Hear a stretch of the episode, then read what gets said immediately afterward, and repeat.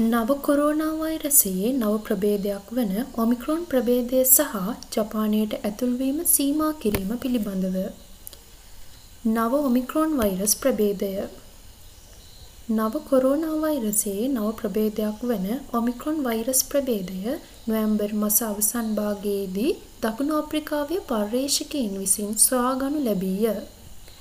ආසාදිතයින් අප්‍රිකාව තුළ පමණක් නොව කැනඩාව එංගලන්තය පෘතුගාලය බෙල්ජියම සහ ඕලන්තය ආදී වන බොහෝ රටවලින්ද හමු වෙමින් පවතී. ජපානයේදීද ගුවන් තොටුපළවල් වලදී ආසාදිතයින් හමු විය.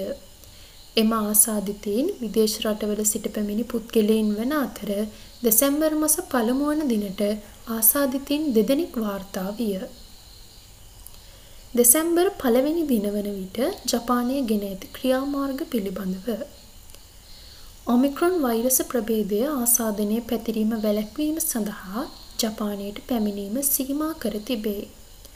කෙටි කාලයක් සඳහා අලුතින් විදේශිකයින්ට ජපානයට ඇතුළු වීමට අවසර නොලැබේ. දකුණු අප්‍රිකාවද ඇංගෝලාව සහ නැමීබියාව ආදී රටවල් 10ක කලාපයක පදිංචී ඇති පුද්ගලයින් සඳහා නැවත රටට ඇතුළු වීමට හැකියාවක් නැත. විදේශ රටවල සිටින ජපන් ජාතිකයින්ට නැවත රටට ඇතුළු වීමට හැකියාව තිබේ.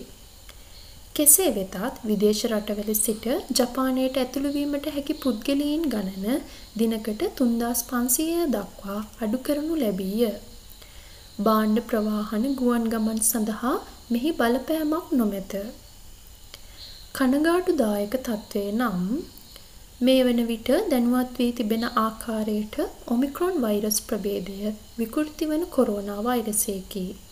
කොරෝනා වෛරසය කෙතරම් පහසුවෙන් ආසාදනය වෙනවාද යන්න පිළිබඳවත් ආසාදනය වී කෙතරම් දුරට බරපතල වෙනවාද යන්න පිළිබඳවත් තවමත් දැනුවත් වීමක් නොමැත.